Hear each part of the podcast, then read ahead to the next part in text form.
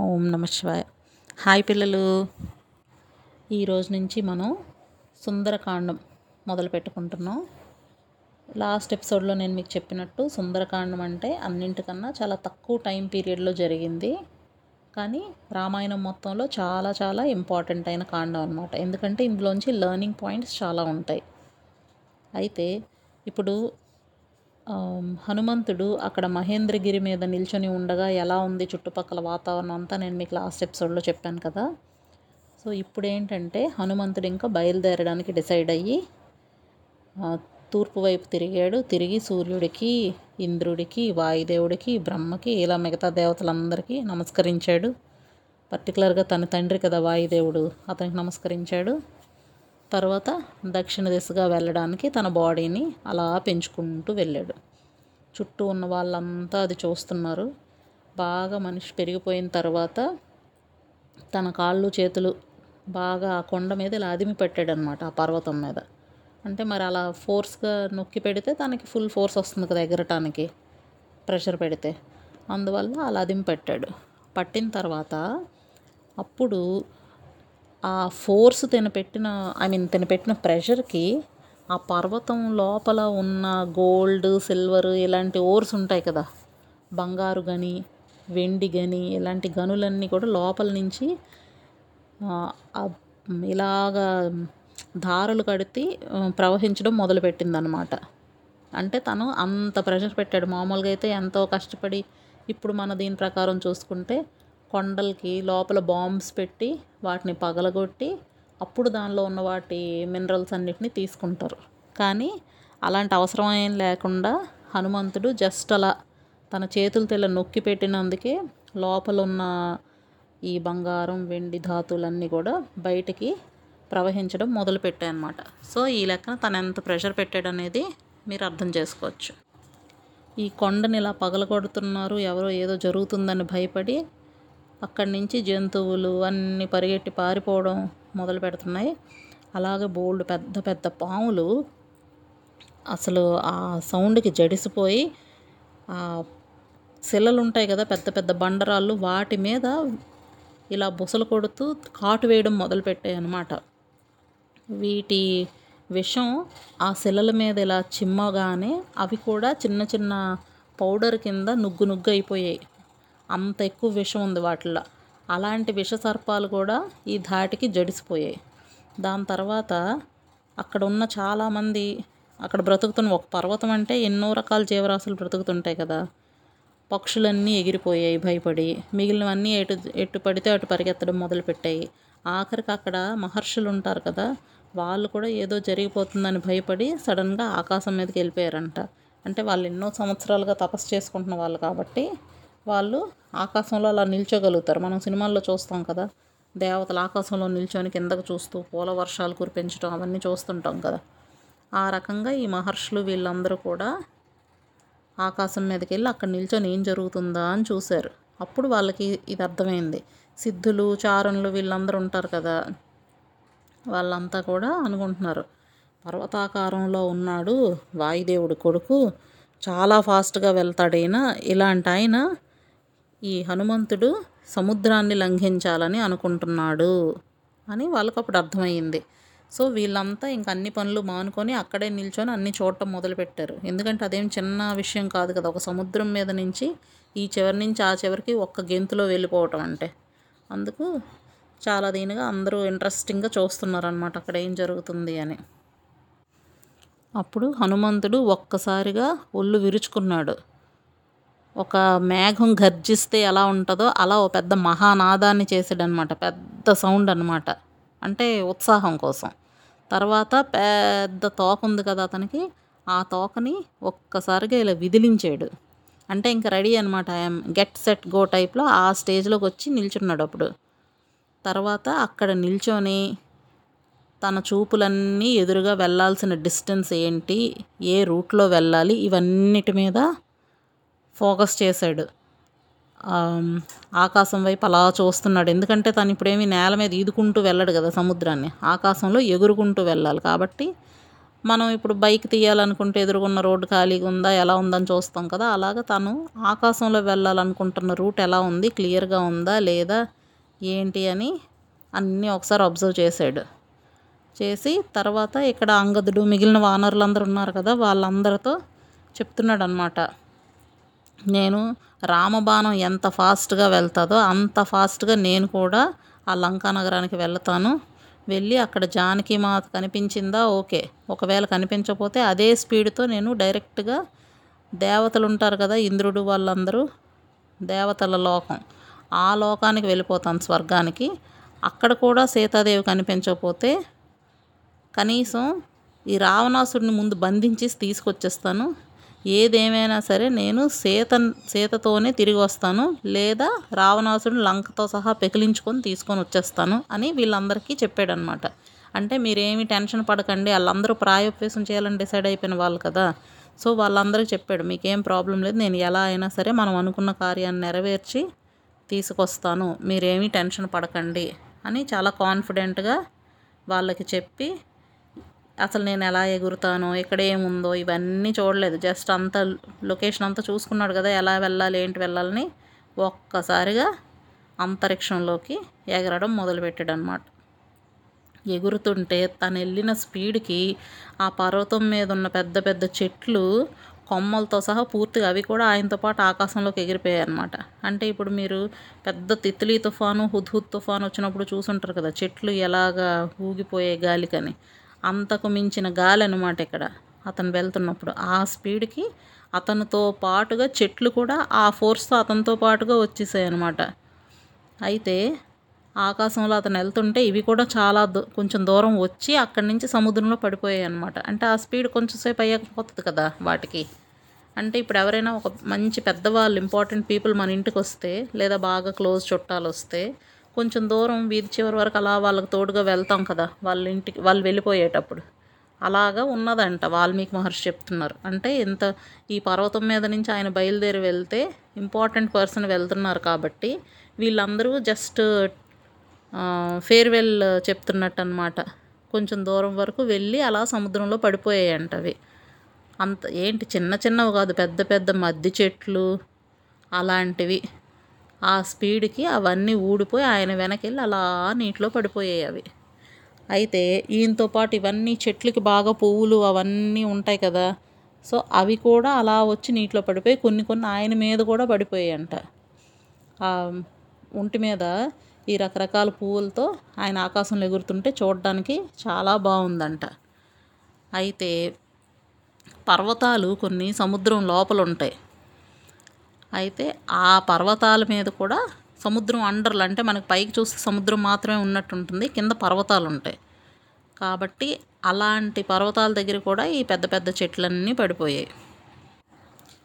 ఆంజనేయ స్వామి అలా ఆకాశంలో ఎగురుకుంటూ వెళ్తే అసలు ఈ చెవుల పక్క నుంచి ఆ ప్లేసెస్ అన్నింటిలోంచి గాలి పెద్ద గిజ్జన్ సౌండ్ వస్తే ఎలా వస్తుందో అంత వస్తుందండి. అంటే ఫాస్ట్గా వెళ్తే అలాంటి సౌండ్ వస్తుంది కదా గాలి.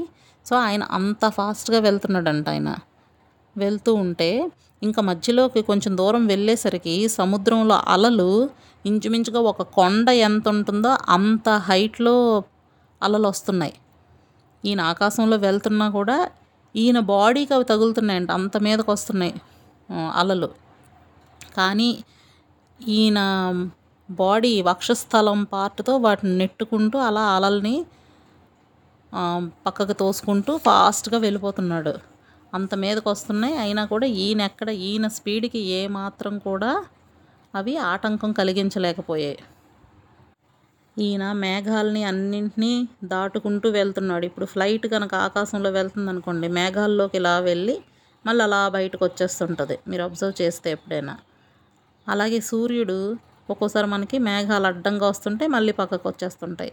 మళ్ళీ సూర్యుడు క్లియర్గా కనిపిస్తాడు కదా. అలాగా హనుమంతుడు వెళ్తుంటే కొంచెం దూరం సగం సడన్గా కనిపించడం మానేస్తున్నాడు అనమాట ఎందుకు? మేఘాలు అడ్డంగా వచ్చేస్తున్నాయి. వాటిలోంచి దూసుకెళ్ళిపోతున్నాడు ఆయన. మళ్ళీ అవి పక్కకు జరిగిపోయిన వెంటనే మళ్ళీ క్లియర్గా కనిపిస్తున్నాడు. ఇలా వెళ్తుంటే ఇతన్ని చూసి దేవతలు గంధర్వులు అందరూ ఆయన మీద పువ్వుల వర్షం కురిపించారంట. ఎందుకు? చాలా ముఖ్యమైన పని. సీతాన్వేషణ కోసం బయలుదేరాడు.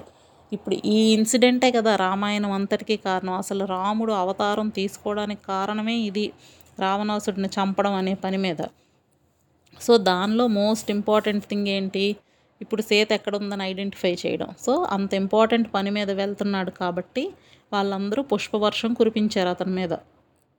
తర్వాత సూర్యుడు వేడిని కలగకుండా చూసుకున్నాడంట. అంటే అతని మీద వేడి ఎక్కువగా ప్రసరించకుండా సూర్యుడు జాగ్రత్త తీసుకున్నాడంట. పైన ఎగురుతున్నాడంటే చాలా వేడిగా ఉంటుంది కదా. అలాగే ఆయనకి బాగా శ్రమ కలుగుతుంది కదా ఇంత ఎగరటం వల్ల. చెమట్లు పట్టకుండా ఉండడం కోసం వాయుదేవుడు చల్లగా వీస్తూ ఆయన్ని సేవిస్తున్నాడంట. ఇప్పుడు ఇక్కడ మీకు డౌట్ రావాలి. వాయుదేవుడు అంటే హనుమంతుడి తండ్రి కదా. తండ్రి కొడుకు సేవ చేయడం ఏంటి? ఎందుకు అంటే రాముడి కార్యం మీద వెళ్తున్న రామభక్తుడు కూడా పూజార్హుడే అంటే పూజలు అందుకోవడానికి అర్హత కలిగిన వాడే. సో ఇప్పుడు తన కొడుకు అని కాదు రాముడి కార్యం మీద ఒక మనిషి వెళ్తున్నప్పుడు రామభక్తుడు అతనికి కూడా పూజింపదగిన వాడు కాబట్టి అతన్ని సేవించాడు అని అన్నారు. సో అలా వెళ్తున్నాడు. తర్వాత దేవతలు గంధర్వులు వీళ్ళంతా ఆయన్ని ప్రశంసిస్తూ కీర్తిస్తున్నారనమాట very good great come on come on మనం అంటాం కదా చీర్ లీడర్స్ అంటారు కదా ఇప్పుడు అలాగనమాట. సో అలా అంటే తనకి ఇంకొంచెం మోటివేషన్ ఎంకరేజ్మెంట్ అన్నీ వస్తాయి కదా వెళ్ళటానికి. కాబట్టి అలా వాళ్ళందరూ కూడా ఎంకరేజ్ చేస్తున్నారు. వాళ్ళే కాదు ఇంకా నాగులు యక్షులు మిగతా దేవతలు చాలా చాలామంది అలాగే ఎన్నో పక్షి గణాలు ఉంటాయి ఆకాశంలో. అలాంటి పక్షులు అవన్నీ కూడా అంటే నార్మల్ కాకి చిలుక అలాంటివి కాదు. ఇప్పుడు గరుత్మంతుడు ఇందాక మనం ముందు చదువుకున్న సంపాతి ఇలాంటి వాళ్ళు అనమాట అలాంటి పక్షి గణాలన్నీ కూడా అతన్ని ఎంతో చక్కగా ఎంకరేజ్ చేయడం మొదలుపెట్టారు. అయితే ఈ పరిస్థితిలో కింద సముద్రం ఉంది. సముద్రం అంటే సాగరుడు అంటాం కదా మనం. సో సాగరుడు ఇలా ఆలోచిస్తున్నాడంట. ఇక్ష్వాకు వంశం వాళ్ళు నాకు ఎంతో హెల్ప్ చేశారు. మీకు గుర్తుందా? సగరుడు. సగరుడి వారసులు అక్కడ సముద్రాన్ని అంతా తవ్వి అవన్నీ చేశారు కాబట్టే సముద్రానికి సాగరం అని పేరు వచ్చిందని. సో నాకు ఇక్ష్వాకు వంశం వాళ్ళు ఎంతో హెల్ప్ చేశారు. ఇప్పుడు ఈ హనుమంతుడు వెళ్తుంది ఇక్ష్వాకు వంశ ప్రభువైన శ్రీరాముడు పని మీద. సో ఇప్పుడు నేను ఇతనికి హెల్ప్ చేయకపోతే అసలు అందరూ కూడా నన్ను నిందిస్తారు ఆ మాత్రం వచ్చినోడిని నువ్వు ఆ మాత్రం హెల్ప్ చేయలేదు నువ్వు అని అంటారు కదా. కాబట్టి ఇతను ఇక్ష్వాకు వంశ వంశస్థుడి తాలూకు పని మీద బయలుదేరాడు కాబట్టి ఇతనికి ఎలాంటి ఇబ్బంది కలగకుండా ఇతనికి నేను రెస్ట్ ఇచ్చేలాగా చూడాలి. ఎందుకు? అక్కడ బయలుదేరి ఇక్కడికి లంకలో దిగడానికి వంద యోజనాల దూరం. అదే మధ్యలో ఎక్కడైనా ఆగి కాసేపు రెస్ట్ తీసుకొని వెళ్తే ఎంత ఈజీగా ఉంటుంది? ఇప్పుడు ముందు అంగదుడు వీళ్ళందరూ చెప్పారు కదా. ఒకళ్ళు పది యోజనాలు ఇరవై యోజనాలు యాభై యోజనాలు అలాగా. అదే అంగదుడు అయితే సగం వెళ్ళగలను తిరిగి రాగలనో లేదో అని చెప్పాడు. ఇలాగా అదే మధ్యలో ఎక్కడైనా ఒక యాభై యోజనాల దగ్గర ఆగగలిగే అవకాశం ఉంటే చాలా ఈజీ కదా వెళ్ళి రావడం. అందువల్ల నేను అలా తనకు తగిన రెస్ట్ ఇవ్వాలని నేను చూస్తున్నాను. తర్వాత తను ఈజీగా మళ్ళీ జర్నీ చేయగలడు అని ఆలోచించాడు సాగరుడు. ఇందాక నేను మీకు చెప్పాను కదా సముద్రం లోపల బోల్డ్ పర్వతాలు ఉంటాయని సో ఇప్పుడు సముద్రుడు బాగా ఆలోచించి తనలో మైనాక పర్వతం అనేది ఒకటి దాక్కుని ఉంది కిందన. సో ఆ మైనాక పర్వతాన్ని పిలిచి ఇలా అంటున్నాడు.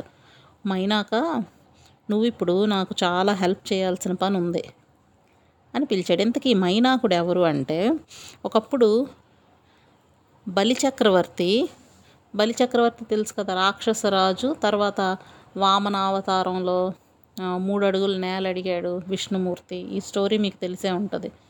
సో అతనే బలిచక్రవర్తి అనమాట ఆ బలిచక్రవర్తి ఒకసారి ఇంద్రుడిని ఓడించి స్వర్గాన్ని ఆయన కంట్రోల్లోకి తెచ్చుకున్నాడు. దానివల్ల దేవతలకు చాలా ప్రాబ్లం కదా వాళ్ళ రాజ్యం పోయింది. అప్పుడు మహావిష్ణువు వామనమూర్తిగా అవతరించి బలిచక్రవర్తిని పాతాళానికి తొక్కేశాడు. ఎందుకు? ఒక అడుగు ఆకాశం మీద ఒక అడుగు నేల మీద పెట్టి మూడో అడుగు ఎక్కడ వేయాలని నా తల మీద పెట్టమని చెప్పాడు బలిచక్రవర్తి తర్వాత ఇంకెప్పుడైనా అవకాశం ఉన్నప్పుడు ఈ స్టోరీ డీటెయిల్గా తెలుసుకుందాం. సో అతన్ని పాతాళంలోకి పంపేశాడు. పంపి నువ్వు నీ రాజ్యం అంతా అక్కడే పెట్టుకో నువ్వు పాతాళాన్ని పరిపాలించుకో అని చెప్తే అతనితో పాటుగా ఉన్న రాక్షసులందరూ కూడా పాతాళానికి వెళ్ళిపోయారు. అయితే ఈ పాతాళంలోంచి బయటకు రావడానికి ఉండే ఎంట్రీ పాయింట్ని ఈ ఇంద్రుడు వచ్చి ఇదిగో మైనాక నువ్వు వెళ్ళి ఆ ఎంట్రీ పాయింట్ని క్లోజ్ చేసి అని చెప్పాడనమాట కాబట్టి రాక్షసులు అనేవాళ్ళు ఎప్పుడూ పాతాళలోకంలోనే ఉంటారు తప్ప బయటికి రాలేరు కదా వాళ్ళంతా హతంతో పాటు వెళ్ళిన వాళ్ళంతా. అందుకు అప్పటి నుంచి ఆ పాతాళాన్ని క్లోజ్ చేసే ప్లేస్లో ఆ పర్వతం అలా ఉండిపోయిందనమాట ఇప్పుడు సముద్రుడు అంటున్నాడు మైనాక నువ్వు ఇంద్రుడు అడిగిన దాని ప్రకారం అడ్డుగా పెద్ద మహాశిలలాగా అక్కడ అడ్డంగా ఉండిపోయావు కదా. వాళ్ళు బయటికి రాకుండా ఎంత హెల్ప్ చేసావు. కానీ మామూలుగా అయితే నువ్వు పైకి కిందకి అన్ని వైపులకి పెరగడం చేయడం ఇవన్నీ చేయగలిగిన వాడివి. ఆ కెపాసిటీ ఉన్నవాడివి. అంటే ఆ పర్వతం పెద్దగా అవ్వగలదు మళ్ళీ తగ్గిపోగలదు మళ్ళీ వెడల్పుగా అవ్వగలదు మళ్ళీ తగ్గిపోగలదు. ఇలాంటివన్నీ చేయగలదు. కానీ ఎక్కువగా అది అక్కడి నుంచి ఏమీ అలాంటి మూమెంట్స్ ఏమీ చేయట్లేదు. ఎందుకు? ఇక్కడ ద్వారానికి అడ్డంగా ఉంది కాబట్టి అలా ఉండిపోయింది అంతే. సో ఇప్పుడు నీ అవసరం నాకు వచ్చింది. అలా నువ్వు లోపలే ఉన్నావు కదా ఇప్పుడు నువ్వు పైకి లే.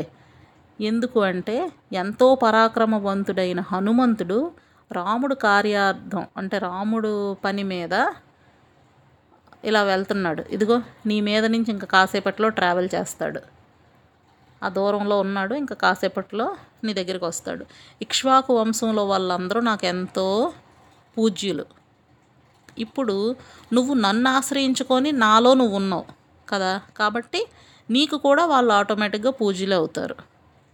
కాబట్టి ఇక్ష్వాకు వంశం పని మీద వెళ్తున్నాడు కనుక ఇతనికి సహాయపడడం కూడా మన కర్తవ్యం. కాబట్టి నువ్వు ఇప్పుడు హెల్ప్ చేయి. ఇప్పుడు సముద్రుడు హెల్ప్ చేయాలనుకున్న హనుమంతుడు ఎక్కడొచ్చి ఆగుతాడు. అదే ఒక పర్వతం ఉంటే ఆ పర్వతం మీద దిగుతాడు హనుమంతుడు కదా. అందుకు ఈ పర్వతాన్ని హెల్ప్ అడిగాడు. సో హనుమంతుడు కాస్త రెస్ట్ నువ్వు. నువ్వు ఈ పని ఇప్పుడు గ్యారంటీగా చేయాలి టైంకి చేయకపోతే పెద్దల కోపం వచ్చేస్తుంది. ఇంతమంది దేవతలు ఇంతమంది చూస్తున్నారు కదా. సో ఎవరికి కోపం రానివ్వద్దు. అతను దాటిపోయాక నువ్వు ఇలా పైకి లేచి మాత్రం ఉపయోగం లేదు కదా. కాబట్టి అతను వచ్చేటప్పటికి నువ్వు టైం వేస్ట్ చేయకు గబగబా పైకి రా పైకి వస్తే నీ మీద అతను రెస్ట్ తీసుకుంటాడు అని చెప్పాడు. అప్పుడు మైనాకుడు సముద్రుడు చెప్పిన మాట విని అలా పెద్దగా ఇలాగా సముద్రంలోంచి పైకి వచ్చాడనమాట పెద్ద పెద్ద చెట్లు లతలు ఎన్నో ఉన్నాయి. దాంతో సహా అలా నీటిలోంచి బయటకు వచ్చాడు. ఎంత పెద్దగా అయ్యాడు మేఘాలని కూడా చీల్చుకొని వెళ్ళేంత పెద్దగా అంత పైకి ఇలా లేస్తూ బంగారు రంగులో మెరిసిపోతున్నాడు. ఎందుకంటే మైనాక పర్వతం బంగారు రంగులో ఉంటుంది. అలా బంగారంతో మెరిసిపోతున్నాడు. అలా బయటకు వచ్చాడు అసలు కొన్ని వందల సూర్యుళ్ళు ఉంటే ఆకాశంలో ఒకేసారి ఎంత మెరుపు వస్తుందో ఈ మైనాకుడు పైకి వస్తే ఆ బంగారు శిఖరాల వల్ల అంత మెరుపు వచ్చిందంట అయితే ఇప్పుడు హనుమంతుడికి ఇవన్నీ తెలియదు కదా. ఆయన వెళ్తున్నాడు. ఇదేంటిది? ఏదో ఒక విఘ్నం లాగా ఉంది. విఘ్నం అంటే ఆబ్స్టకిల్ అనమాట మనం చేస్తున్న పనికి మధ్యలో ఒక అడ్డు. ఇదేదో విఘ్నం అడ్డం వచ్చినట్టుంది. ఏంటిది అని. అతను ఫాస్ట్గా వెళ్ళిపోతుంటాడు కదా. తన వక్షస్థలంతో ఆ పర్వత శిఖరాలని పడదోసేస్తున్నాడు అంట అంటే దాటుకుంటూ వెళ్ళాలంటే ఈ పర్వతం అడ్డంగా ఉంది కదా. మనం పక్కకు జరిగి వెళ్దామని లేదు. తను వెళ్తూ ఉంటే ఆ దారిలో వస్తున్న పర్వతం శిఖరాలు టకటకమని విరిగిపోతున్నాయి. అంత ఫాస్ట్గా వెళ్ళిపోతున్నాడు. తన వక్షస్థలంతో తోసేస్తున్నాడు వాటిని. అయితే వెంటనే ఈ మైనాకుడు ఆశ్చర్యపోయాడు. బాబు ఏంటి బలం? ఏంటిది? అని ఆనందంతో ఉప్పొంగిపోయాడు. ఇలాంటి వాడికి నేను అసలు ఇవ్వాలి కదా ఆతిథ్యం అని చెప్పి వెంటనే అతని దగ్గరికి మనుష్య రూపంలో వచ్చాడనమాట. మైనాక పర్వతం అంటే దేవ పర్వతం కాబట్టి అతను ఇన్ని చేయగలిగినాడు పెరగగలిగిన వాడు తగ్గగలిగిన వాడు అతనే మామూలు కొండ కాదు కదా. సో అతనికి అన్ని రకాల విద్యలు ఉంటాయి. సో మానవ రూపాన్ని ధరించి తన శిఖరం మీదే తను నిల్చొని ఆకాశంలో వెళ్తున్న ఈ హనుమంతుడిని దగ్గరికి అతని దగ్గరికి వెళ్ళి అన్నాడు వానరోత్తమ నువ్వు ఎంతో గొప్ప పని చేయడానికి డిసైడ్ అయ్యావు. సో అలసిపోతున్నావేమో. కాబట్టి నువ్వు నా శిఖరాల మీద కాసేపు ఉండి కొంచెం సేపు రెస్ట్ తీసుకో. ఓకే? ఇప్పుడు ఈ కింద ఉన్న సముద్రం అంతా కూడా ఇదిగో ఈ రఘువంశ రాజుల వల్లే ఇంతగా పెరిగింది. కాబట్టి అతను నువ్వు ఇలా ఈ పని మీదే వెళ్తున్నావు కాబట్టి నీకు కాస్త హెల్ప్ చేయమని నాకు చెప్పాడు. అందువల్ల నేను ఇక్కడికి వచ్చాను. అతను చెప్పిన పని చేయడానికి. కాబట్టి నువ్వు వచ్చి నా మీద రెస్ట్ తీసుకోవచ్చు అని చెప్పాడు. ఇప్పుడు నా మీద ఉన్న చెట్లకి రకరకాల చెట్లు ఉన్నాయి కదా ఇక్కడ మంచి మంచి కందమూల ఫలాలు కూడా ఉంటాయి. మంచి టేస్టీగా ఉంటాయి. కాబట్టి నువ్వు ఇక్కడ కాసేపు రెస్ట్ తీసుకొని చక్కగా వాటిని తిన్నామనుకో నీకు ఎనర్జీ వస్తుంది బాడీకి రెస్ట్ దొరుకుతుంది అన్ని రకాలుగా ఉపయోగం ఉంటుంది. ఇంకో విషయం చెప్పనా? వాయుదేవుడు మీ తండ్రి చాలా పూజనీయుడు. సో నిన్ను పూజిస్తే అంటే పూజించడం అంటే కూర్చోబెట్టి నీకు అభిషేకాలు చేస్తామని కాదు. నీకు మేము ఇలా ఆతిథ్యం ఇస్తే సాక్షాత్తు వాయుదేవుడికి మేము అలా ఆతిథ్యం ఇచ్చినంతగా మేము హ్యాపీ ఫీల్ అవుతాం. అతను నాకు చాలా హెల్ప్ చేశారు. ఎందుకని చెప్పనా? ఒకప్పుడు పర్వతాలకి రెక్కలు ఉండేవి అవి చాలా ఫాస్ట్గా ఇప్పుడు గరుత్మంతుడు ఎంత స్పీడ్గా వెళ్తాడో అంత స్పీడ్గా మేము ఎగిరేవాళ్ళం.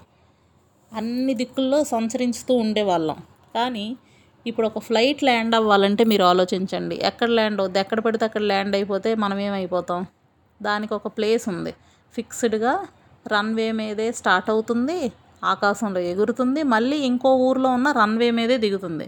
కానీ పర్వతానికి మరి అప్పట్లో రన్వేస్ లేవు కదా. అది ఎగురుకుంటూ స్వేచ్ఛగా ఓ పక్షిలాగా వెళ్ళిపోద్ది. అయిపోయాక ఎక్కడో దగ్గర దిగుతుంది. దిగేటప్పుడు ఒక పర్వతం పట్టినంత ప్లేస్ ఉండదు కదా. కింద ఉండేవాళ్ళు నుజ్జు నుజ్జు అయిపోతారు.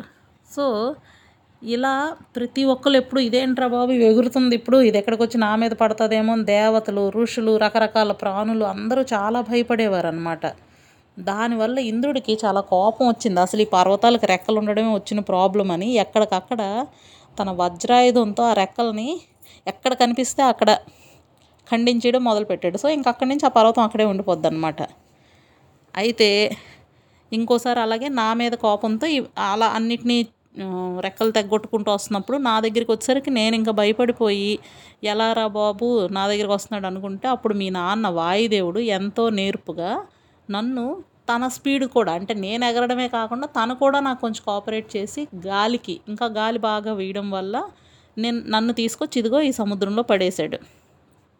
సో అతని హెల్ప్ చేయడం వల్ల ఇప్పటికీ నేను సేఫ్గా ఉన్నాను. నా రెక్కలు కూడా సేఫ్గానే ఉన్నాయి.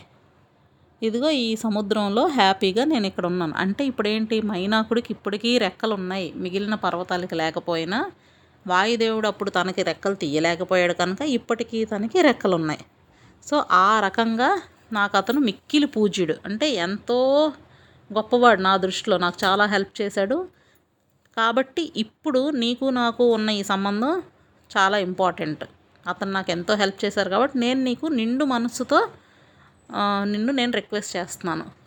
రా ఇక్కడికి. వచ్చి కాసేపు రెస్ట్ తీసుకో. నువ్వు రావడం వల్ల నాకు ఆనందం కలుగుతుంది. సముద్రుడికి కూడా ఆనందం కలుగుతుంది కలుగుతుంది.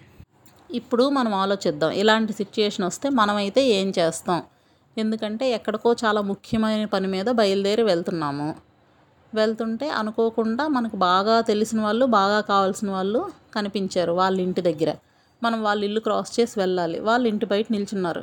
అయ్యో ఎప్పుడూ రమ్మన్నా రావట్లేదు. ఒక్క ఫైవ్ మినిట్స్ మా ఇంటికి వచ్చి కొంచెం మజ్జిగ తాగి వెళ్ళిపో కాసేపు రా ఒక ఫైవ్ మినిట్స్ అని పిలుస్తున్నారు. నువ్వు చాలా ఇంపార్టెంట్ పని మీద వెళ్తున్నాం.